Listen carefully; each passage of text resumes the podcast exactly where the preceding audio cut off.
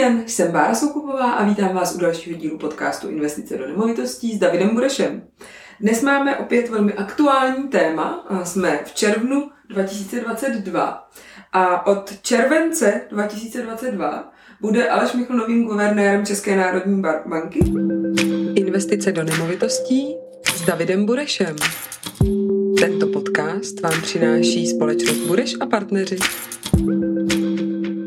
My se tedy budeme bavit o tom, kam pravděpodobně budou směřovat úrokové sazby a co vůbec eh, se bude asi dít eh, s měnovou politikou a s vývojem na trhu, s tím, co vlastně bude ovlivňovat i naše investory a, a náš biznis.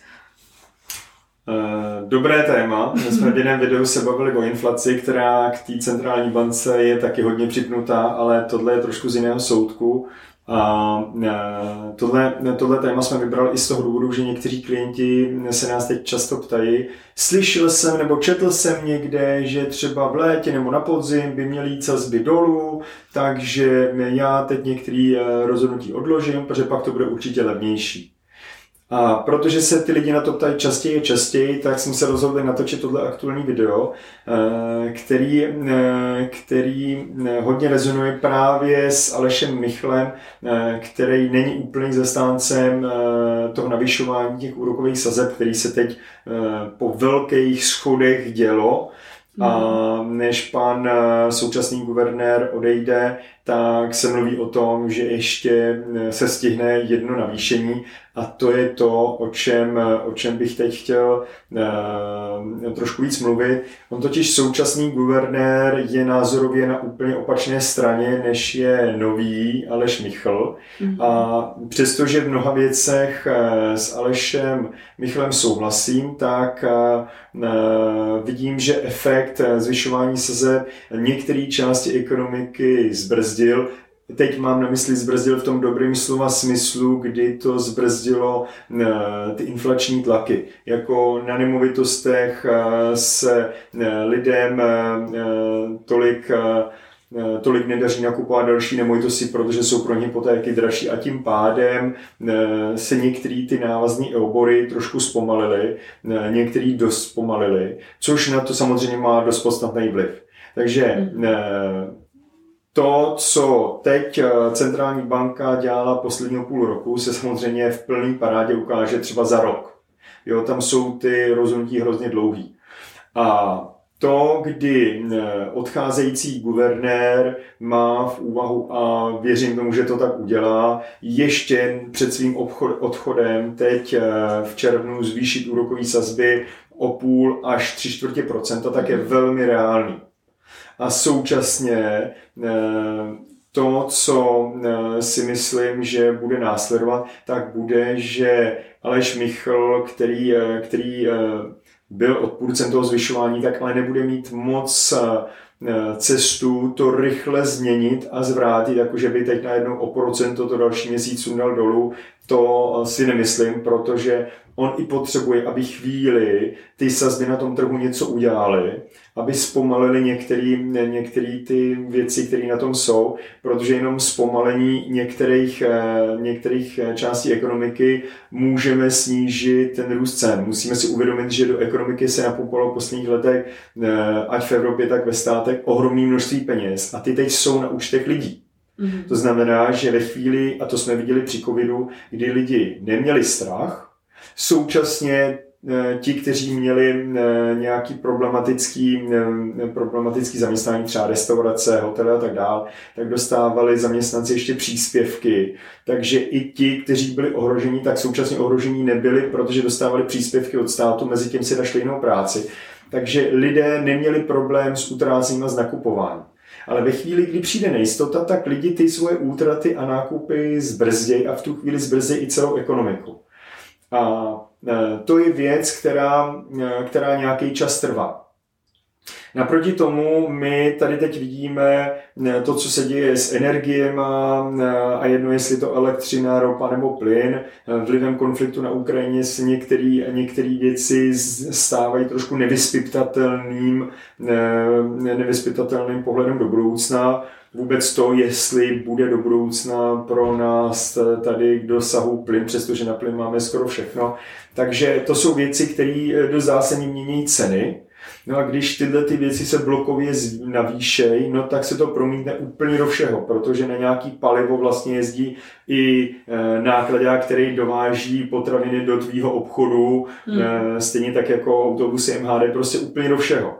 A pokud si vezmu, že ta inflace se tady nastartovala, takzvaná ta dovezená inflace, tak ehm, lidé začali, začali požadovat navýšení svého platu, navyšují pak následně ceny i ty firmy. No a ve chvíli, kdy ty firmy budou mít drahé zdroje, drahé úroky, tak samozřejmě bude ten rozvoj utlumenější, nebudou moc když nebudou vydělávat, tak nebudou moc přidávat eh, těm zaměstnancům a v tu chvíli to bude mít ten postupný efekt, že další růst cen by se měl zpomalit a nebo dokonce snížit.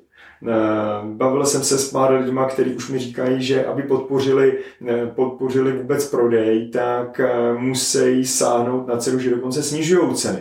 Mm-hmm. Aby vůbec to mohlo fungovat.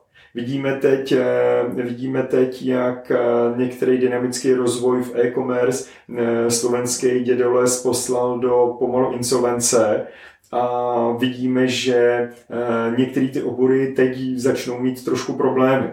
Mm. Protože jak se to bude škrtit, eh, tak v tu chvíli bude menší poptávka, lidi budou od, oddalovat eh, své nákupy a tím pádem to eh, bude, bude, nebo mělo by tu inflaci snižovat, ale bude to pomalý a postupný. Takže pokud se vrátím k otázce, co Aleš Michl, tak si myslím, že jeho rozhodnutí, že dlouhodobě ty sazby chce mít na nižší úrovni, tak to jako investor vítám ale současně si nemyslím, že by to bylo nějak rychlý. A, mm-hmm. a domněnka, že na podzim e, se sazby začnou ve velkém snižovat, si myslím, že je naprosto milná. Mm-hmm. Bude chtít snižovat, ale když k tomu bude mít, e, když k tomu bude mít předpoklady e, a bude to souhlasit s ekonomikou, tak si myslím, že bude třeba rychlejší v tom snižování, než by byl současný guvernér, ale není to, že hned. Mm-hmm. Takže čekat na to, že teď eh, nebudu eh, realizovat investici jakoukoliv a počkám na podzim, že budou levnější sazby, si myslím, že je eh, špatný rozhodnutí. A jediný, co ztratím, je čas a o co přijdu, je ten kus, který mi další ukousne inflace. To jsem zrovna chtěla říct, že ještě je důležité si říct, že než ty efekty vlastně se začnou dít a ta inflace začne reagovat, to je to, co si říkal, že vlastně po těch rozhodnutích a těchto ovlivňování uh, ze strany ČNB, tak prostě má dlouhodobý dopad. Ano. Takže já, když budu čekat 4-5 měsíců, tak mě ale ta inflace, která ještě asi zatím poroste, bude užírat pořád ty dvouciferný uh, čísla uh, z, toho, z toho mého majetku. Takže já sice možná bych si pak mohla půjčit o půl procenta nižší sazbu. Ale ta je furt hluboko od inflací, takže já vlastně nemám o čem přemýšlet. To za, to za prvý, to říkáš správně, ale ještě si uvědom, že když teď půl roku budeš čekat nebo rok, tak už si nepůjčíš třeba na 25 let, ale 24 let, protože tebe každý hmm. hypoteční ústav eh, ohraničuje nějakou maximální délkou, zejména dovršení nějakého věku. Takže hmm. ty úvěry jsou třeba do 70. Většina investorů, kteří k nám chodí, jsou mezi 35 a 40. A to znamená, že když eh, si vezmeš úvěr v 45, anebo v 46, znamená o rok kratší úvěr, a zase třeba o pětistovku nebo o sedmstovek vyšší eh, splátku hypoték. Takže hmm. ty klidně můžeš mít o kousek levnější sazbu, ale splátka bude o kus vyšší. A, a to je potřeba se může stát, že pak nebudu mít ani dostatečnou bonitu.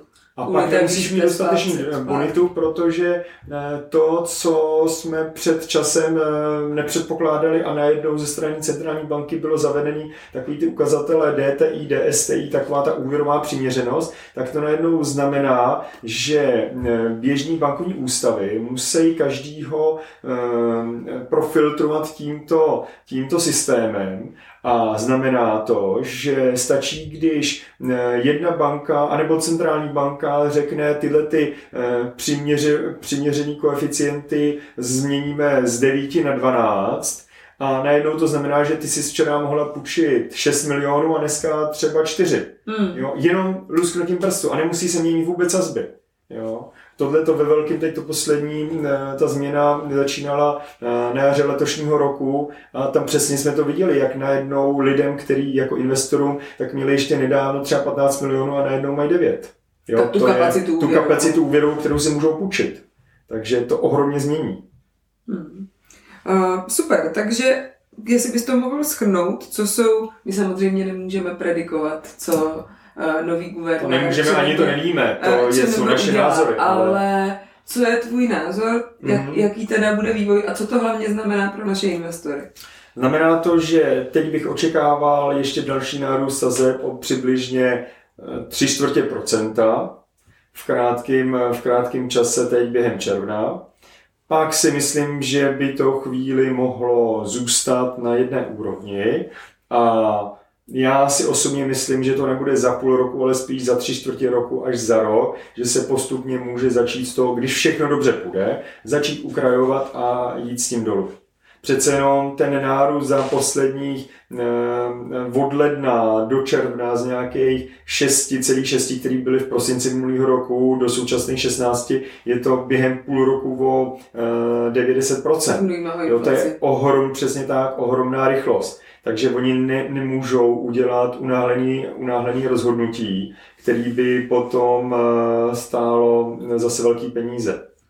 A já bych k tomu přidala ještě jeden praktický příklad z hlediska držitele hypotéky. My jsme se tady o tom bavili před natáčením, protože mě bude končit fixace vlastně v létě příštího roku. Mm-hmm. A tím, že tady máme oddělení hypoték, tak už jsme se o tom bavili historicky. Já jsem úplně nezachytila uh, ten nástup zvyšování. Mám sazbu 2,19% mm-hmm. a řešila jsem vlastně s kolegy z oddělení hypoték pět měsíců zpátky, co s tím mám udělat. Mm-hmm. A vlastně mě z toho teda vyplynulo, domluvili jsme se, že teď máme ty sazby už tak vysoko, že fixovat cokoliv teď nedává smysl. Jasně, no. A že prostě za ten rok, až mě ta fixace skončí, tak buď ty sazby už budou zase níž mm. a budu fixovat na krát, a budu fixovat prostě na krátkou dobu, když budou extrémně vysoký, zafixuju na rok a pak budu refinancovat, protože tak. to, že v nějakém horizontu ty sazby uh, se sníží, tak uh, je svým způsobem jistota. Tady by bylo určitě zajímavé, my jsme měnili v našich kalkulacích eh, jedno, jedno číslo, který uvádíme, a to je ten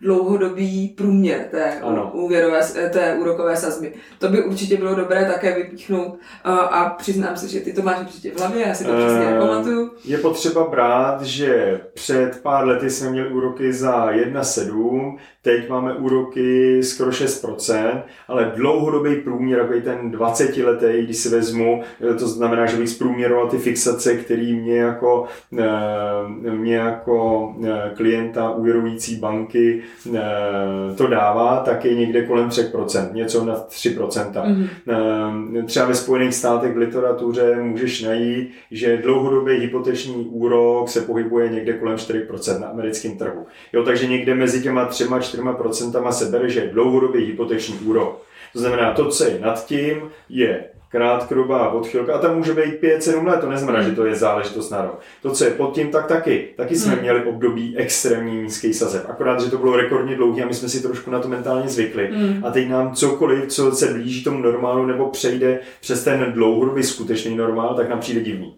Takže když já si to přeberu pro sebe, tak vlastně pokud jsem někde nad 3%, tak co nejkratší fixaci, abych to mohla změnit. A pokud tak. naopak tam jsou ty velmi pozitivní sazby, tak tam se vyplatí fixovat na dlouhou dobu, protože je to dlouhodobě podprůměrná sazba. Ano, ano, ano. Přesně tak a já bych tady zmínil, že eh, to, co jsem říkal i v jiném videu o inflaci, ve chvíli, kdy teď si vezmu úvěr, který bude klidně za 6%, ale při 16% inflaci, tak ten milion, který bych si vzal, tak mi ho vlastně z velké části pomáhá splácet inflace. Pro mě hypotéka ze 6% při 16% inflaci je ta nejvýhodnější, kterou jsem měl hmm. téměř za celou historii České republiky. Jo, takže eh, když byla inflace 0,1 před pár lety a k tomu byl úrok 1,7, tak vlastně jsem ten úvěr měl mnohem dražší protože jsem na něj byl jenom sám. Hmm. Zatímco tady mi teď pomáhá z velké části inflace a vím si, že za rok ta, eh, ten můj blue bude mít hodnotu třeba o 10% menší, jenom tím, že tady byla inflace. Jo, takže takže já jsem zastáncem, pokud někdo chce investovat, tak e, úroky a jejich aktuální výše e, nejsou žádnou překážkou, mm-hmm. ale naopak výzvou je hledat investice co nejrychleji, abych mohl účinně bojovat s inflací. Mm-hmm. A ten úrok mi k tomu pomáhá a je mi v podstatě jedno v dlouhodobém horizontu, jestli teď je to 5,5 nebo 6, protože vím, že dlouhodobě já potřebuju primárně bojovat proti inflaci, a ten úrok z hypotéky mě v tom ve skutečnosti pomáhá. Jo, to, hmm. to je moje, eh, moje vlastně páka, je to moje silná zbraň, že to vůbec můžu použít. Super. Děkuji moc, Davide. Dnes jsme si povídali o tom, jaký očekáváme vývoj po nástupu nového guvernéra České národní eh, banky Aleše Michla a o tom, eh, jak Eh, jaká je dlouhodobá průměrná úroková sazba a jak pracovat eh, v aktuální turbulentní době eh, s vývojem inflace a s vývojem úrokových sazeb. Pokud chcete investovat do, nemi, do, do nemovitostí, neváhejte se na nás obrátit. thank you